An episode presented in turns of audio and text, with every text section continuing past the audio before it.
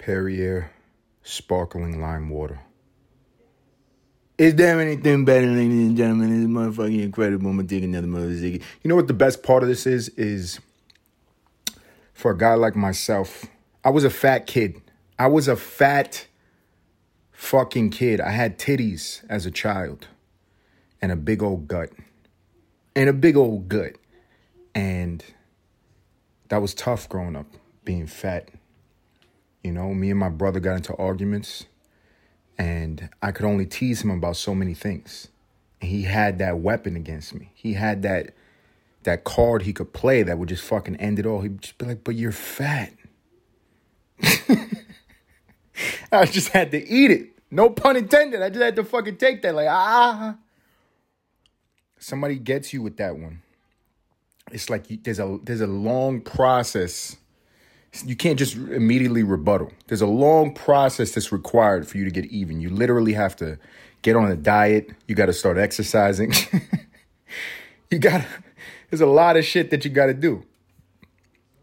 And that's just my genetics. I, I was blessed with the genetics because it is a blessing, ladies and gentlemen. I know society at large looks at fat people like it's an unfavorable physiological state. To be obese is unhealthy. It's bad. And we should look at that negatively. But people who carry more weight on their body, that's ideal for survival. That is ideal for survival. The issue is not your bone structure or how much your metabolism, how much fat your body packs on. It's our diet. It's the shit that we fucking eat. That's why I'm drinking a Perrier water, sparkling water. I don't drink soda no more. This is my soda, zero calories. Contains no juice. It's carbonated. It's water. Mineral water. Very delicious. I'm going to take another sip before I continue talking about fat people. To have a slower metabolism. Aren't I a fucking gentleman? To have a slower metabolism and the propensity to gain weight at a quicker pace than other people is a favorable characteristic when you think about surviving. And isn't that what we're all doing? Isn't that what we're all doing? The very basis of why we do everything we fucking do is to build some type of cushion between us and the brutality that faces us, which is death, the inevitable, the unknown. You know? So we spend the entirety of our lives, however long that they are, trying to create some type of comfortable buffer in between that. And people in society, there's some people, there's a subset of the population that gains weight easier. They store more belly fat. They store more fat on their thighs or their booty or their, their arms or wherever the fuck the fat is distributed. That's a favorable characteristic. The issue is our diet. We're not supposed to be eating like this. But to have a little fat on you is nothing wrong with it. All that being said, ladies and gentlemen, I listened to society when I was a child. And I was scarred. So it's been a fight the entirety of my life. Staying slim. It's so easy for me to get fat. It would be easy for me to be obese. I mean, you got to put in a little bit of work to be obese. I'm not going to lie, ladies and gentlemen. But for me to pop up to two hundred forty pounds, all I got to do is eat a little above average and not work out. That's all I got to do.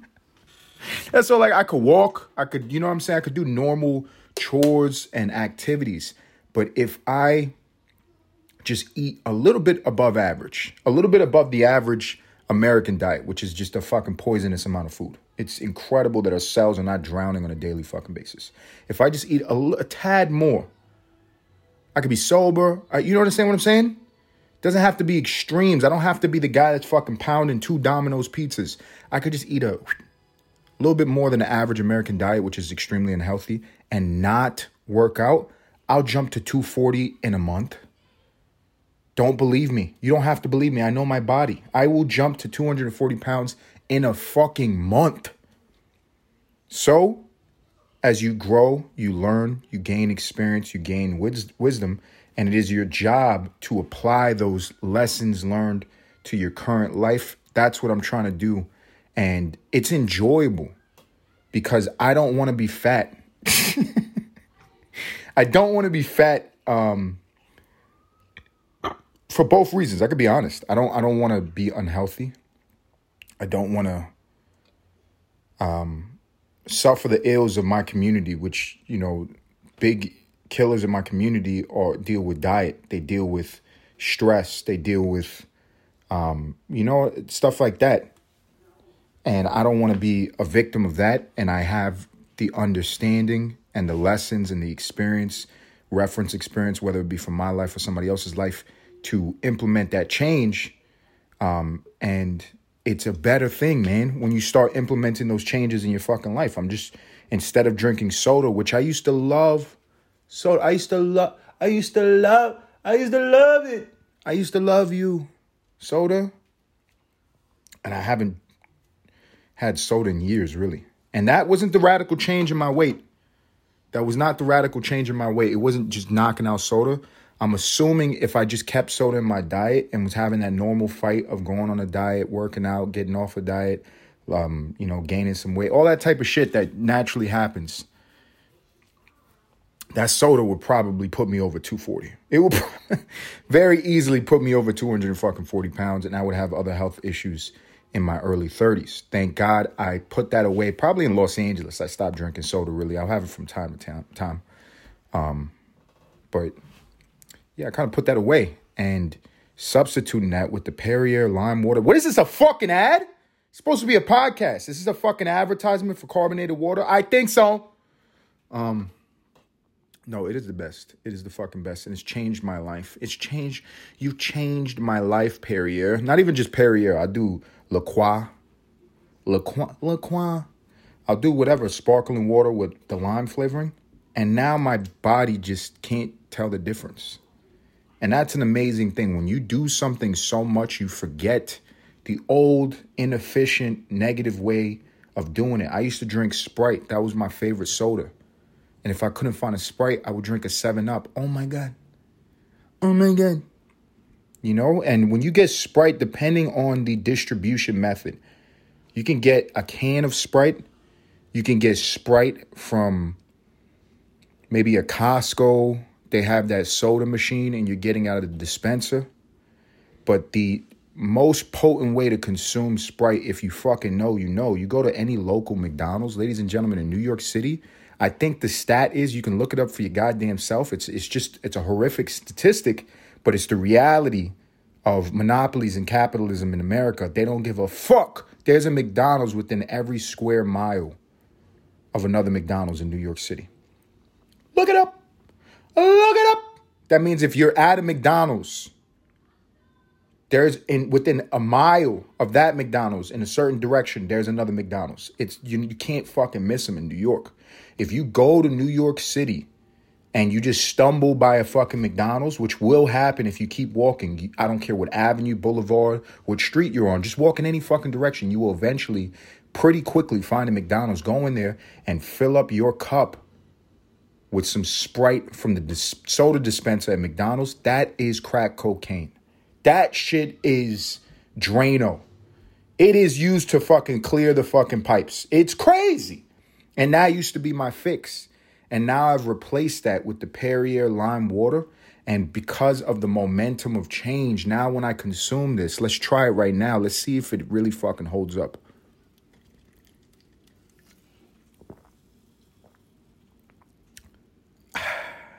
Ladies and gentlemen, it's just better. It's just, it's just better. It's just better. It's just better. Uh... It's true. It's true. It's fucking fantastic. And I love it. Um, why was I talking about this? I was a fat kid. Fat is not bad. We just have to change our diets. Being fat is okay. If you're chunky, that means you're, you know, you have stronger genes, allegedly. You know, you, you carry a little weight. Just change your diet and be a chunky person. And that's healthy, man. Ugh. um, I don't know what the fuck I'm talking about. Um, no, it's beautiful, man. I have had that fight. It's like ups and downs in my lifetime. But, you know, with anything, you keep on fighting yourself. You are the greatest enemy you, you're selfish. Not you. You get what the fuck I'm trying to say. If you look in the goddamn mirror, that uh, delusional, illusory image, it's not really you, but you get the point of what I'm saying. You are your own worst enemy. And once you realize that, then you can put up a fight against yourself, and the momentum that you would continue with uh, fighting yourself. Not in like a crazy way. I'm not saying go into the fucking bathroom and cut yourself where nobody's going to see it. You know what I'm saying? I'm not saying get, get emo. What I'm saying is the uh, continual effort to conquer the things that are not favorable for you to have a balanced life, to have a life that you want, to live the life that you want. When you start fighting those things on a consistent basis, um, the momentum takes over. It's like gravity. And now I drink Perrier's, and the fight between me and the fat little kid that I was, it's not as difficult. It's not as difficult. I could just, you know, implement all the things that are just habits now. What, what is this for? Do I think I'm a life coach? Everybody thinks there's a life coach. You know that? I think God was making human beings. And just understanding how all of the universe works, right? Wanted to make us in that same thread of reality. You know, there's positives, there's negatives, things kind of balance out.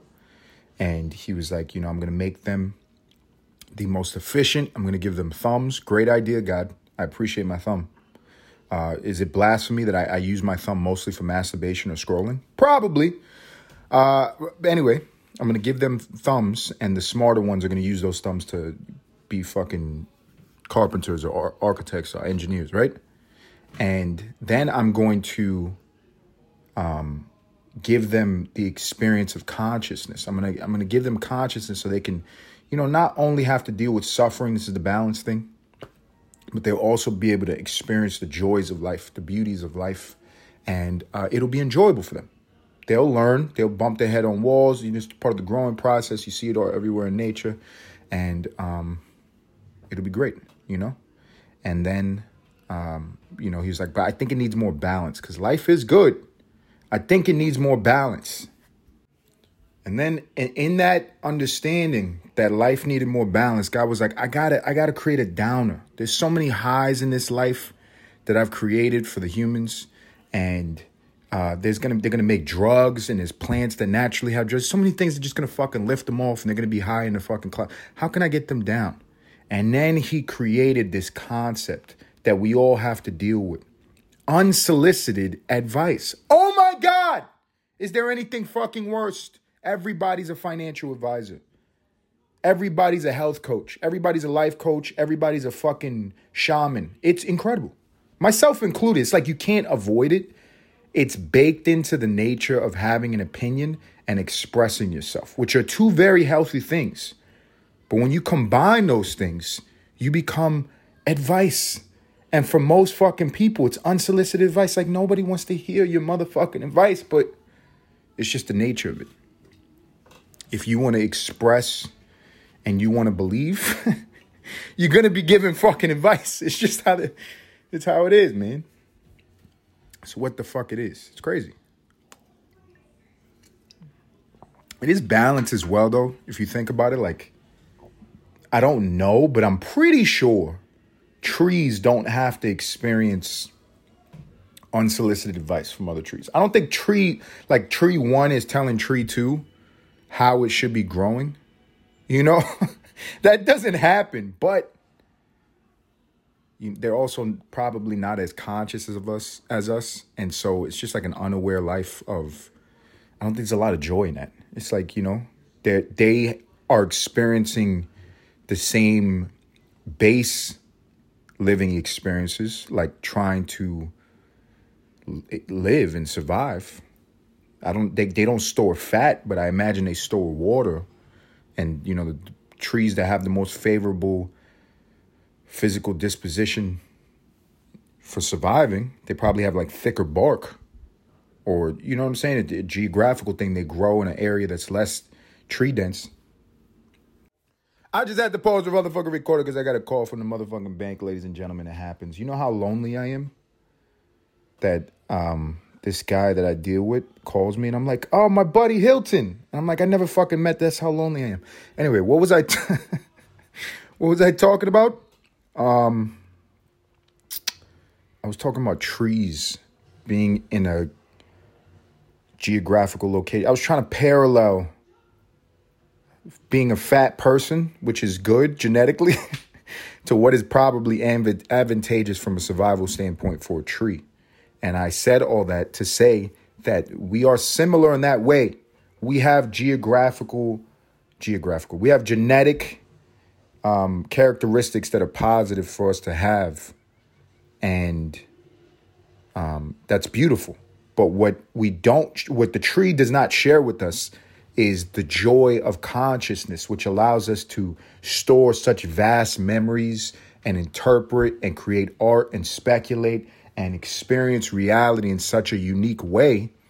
Also doesn't have un- unsolicited advice. You understand? Fucking incredible. Um, I'd rather be a human than a tree. A tree, you know, I don't know what that life is like. I think that's like when people... Uh, What do they say? Like a, a fish has a three-second memory? That's got to be wild. That's got to be fucking wild. It's like that Adam Sandler movie with Drew Barrymore where he uh, it was in Hawaii, and I guess he went... She got into an accident, and she just lost her memory every day. She had amnesia where she would go back to the starting point of the day before she had the accident. So every twenty-four hour period was just a reset, and she has no memory that... She got into the accident, and her life just continues on from the day before she got into the accident, just repeating. So it's like an internal psychological Groundhog Day. And Adam Sandler makes the horrible mistake of falling in love with her. What could he do? She's innocent. So every day, he then has to remind her why she's waking up with his dick in her butt. You know what I'm saying? He got to remind her so she doesn't fucking think she's being assaulted. No, we've been together for years, baby. Look at this videotape I've compiled. You have kids. What a fucking a life to wake up to, right? You just wake up.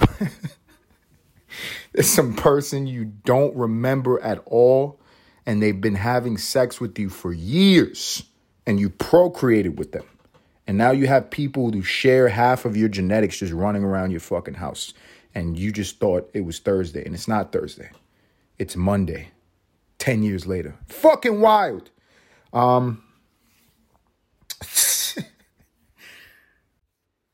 I, that was a deep tangent, ladies and gentlemen. But you get the point. The synopsis of the movie was trying to illuminate that that's part of the joy. We get to like fucking compile all these memories and have all these reference experiences. And if you grow up and maybe go to therapy or self-heal, you can just cut out the things that are not advantageous memory-wise from your past and experience a consciousness of what you select. Trees don't get that option. The fish that have three-second memory, they don't get that fucking option. They're just existent, but not really. You know what I mean? Like, how real of a life is that? That's just a wild fucking thing. It's life. It is life. That has to just express that we are more than just life. Human beings are. Because of our level of consciousness, we are more than, you know, when you see... a plant, or you see a, a bird. Like, these things are alive, but they don't have our experience. It's something that we have that's elevated. It's like life plus. You know what I mean? What the fuck am I talking about? Um, you guys get it. You guys motherfucking understand what I'm saying, man. I'm going to take another motherfucking sip of Perrier lime water. Flavored carbonated mineral water. Bitterwood water. That's what I want to look up. Because I'm not a tree. So what I can do is I can go onto a device that another human made. That's what I am, a human. And I can look things up. And that's beautiful. It's like out of my brain into the interwebs. And then it will, sh- it will sharp back information that I will just accept verbatim. I will not... put any uh, dissent or skepticism in. I'm just going to accept whatever the fuck Uh, who invented carbonated drinks? It reminds me of one of the greatest movies of all time. If you've not seen it, there's something that happened in your life. You missed something. It's just I'm not gonna I'm not gonna come at you, but I'm com- kind of coming at you. And if you haven't seen it, go see it. The original Willy Wonka, Charlie the Chocolate Factory. Oh my, oh my God! And they had that drink, the fizzy lifting drink, and it was just a setup. They had the little boy drink the drink, and then he caused property damage. And there's that amazing scene where Charlie thinks that he won the prize. He got the golden ticket, so he won first round. And he was in competition with all these other little spoiled sons of a bitches. And Charlie had the good heart, and he was ready to inherit the chocolate factory. And what happens? This sicko, this fucking nut, Willy Wonka is like, yo, I got to really make sure to bring him to the depths of hell before he receives this amazing prize. So he goes and um, has this incredible monologue. He takes the grandfather and uh, Charlie into his office, which is just like in pure insanity. Uh, if you really analyze that scene, everything in the office was half done, which is like the mind of a fucking genius, right? And he goes and he has this incredible fucking rant. He starts reading out the contract and all the clauses that were written in like fucking ancient Latin. And he's screaming at them, you lose, you get nothing. And um, I said all that to talk about fizzy lifting drinks, carbonated drinks. Joseph Priestley. Where did carbonated beverages come from? The carbonation process was first invented by a man named Joseph Priestley in England in seventeen sixty-seven. God damn, that was a long time ago. The process, however, wasn't commercialized until seventeen eighty-six. So it took about nineteen years for this process to be commercialized, for everybody to be able to enjoy the invention of Joseph Priestley, who was, this guy was like a fucking, he has to be a prophet, right? Who creates something so obvious, but enjoyable and genius. Um, and it was uh, in seventeen eighty-six in Switzerland. It was commercialized by a man named Jacob Schweppes. Ha ha, Schweppes. Schwepped away, you know what I'm saying? Schweppes, ginger ale. Let's look up this guy though, Joseph Priestley. I wanna, I wanna know about his life. You know what I mean? I wanna know about what this guy was thinking about. He was like, water's good, you know, but in the style of Jesus, I don't want water. I want something extra. Jesus turned it into wine. This guy turned it into soda. I just had to pause the motherfucking recording, and I'm back again, uh, and that's okay, right? Let's see, uh, where was I at? I was talking about this guy, Priestley, the guy that, he was very Christ-like. He did not like the natural composition of water. He was like, it needs something extra. And he puts little bubbles in them. Um, and I want to find, they have carbonated water. Wikipedia, I'm looking up Priestley. Where's this guy? Where's this guy? Joseph Priestley. Joseph Priestley. He was born... Ha! He was born today. Isn't that fucking insane? He was born March twenty-fourth, seventeen thirty-three. Isn't that fucking insane? What are the chances, ladies and gentlemen? This is a, a live synchronicity. Joseph Priestley, carbonated water, Perrier water. I owe it all to him. He was born today. This is also my sister's birthday. Hallelujah. Um, was an English chemist, natural philosopher, separatist theo- theologian, grammarian. Oh, this guy was a fucking genius. Multi-subject educator and liberal political theorist. Think about all the work that this individual Joseph put on his, his life. All the back work to be a chemist, a philosopher for nature, a separatist theologian, a grammarian, whatever the fuck that is. Liberal political theorist.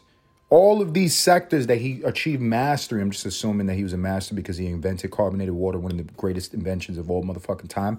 I like to think when somebody's talented, they're talented in many realms. This guy put a lot of fucking work to get all those titles. And he's best known uh, for making people burp. He published over one hundred fifty works and conducted experiments in electricity and other areas of science. He was a close friend and worked in close association with Benjamin motherfucking Franklin. It's all about the Benjamin's baby involving electricity experiments. This guy's the fucking man. Joseph Priestley. Holy shit. Priestley is credit, uh, credited with his independent discovery of oxygen by the thermal decomposition of mercuric oxide, having isolated it in seventeen seventy-four. That was a long time ago, ladies and gentlemen. During his lifetime, Priestley's considerable scientific reputation rested on his invention of carbonated water. I said it. The guy put in a lot of motherfucking work, but he was known for making carbonated water.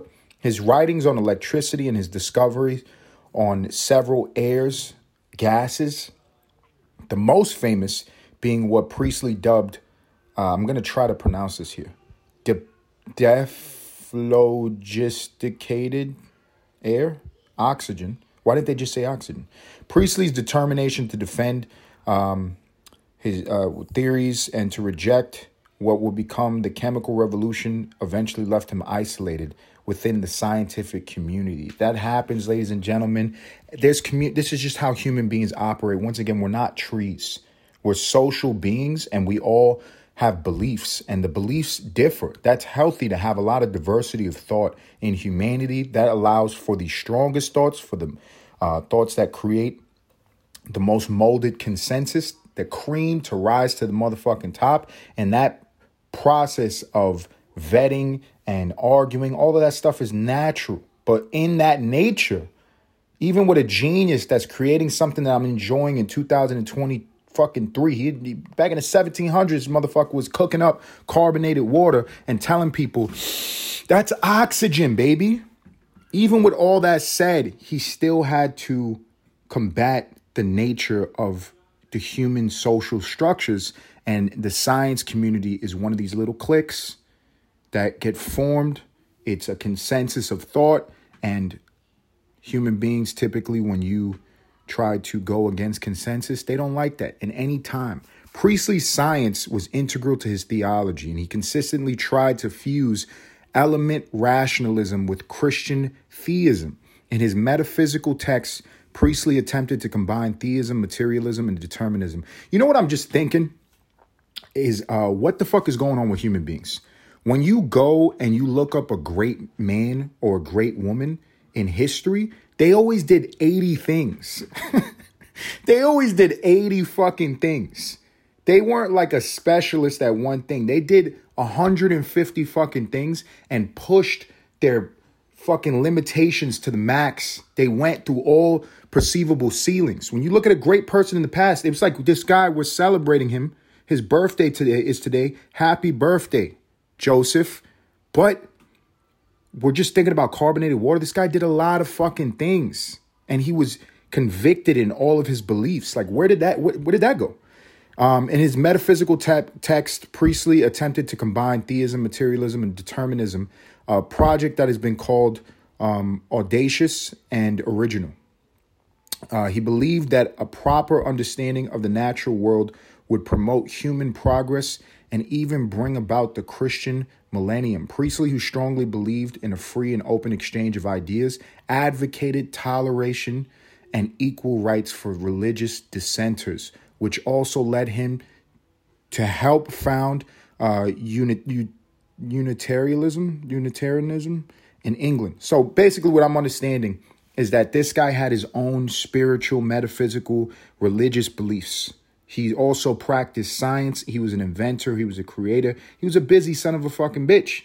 And on top of all that, one of his prevailing beliefs is that even though I believe something, I have to practice tolerance for people who are dissenting toward my belief. I have to understand that I am not the only living being on this planet. I'm not the only fucking tree, and people have a right to express what they believe, because that's their freedom, even if it is not what I agree with. Can we get to a place in society where when somebody disagrees with another individual, it doesn't cause alarms? We just understand some people are not going to agree with us. I like this guy, and I also like his fucking drink. I'm going to take another sip of it.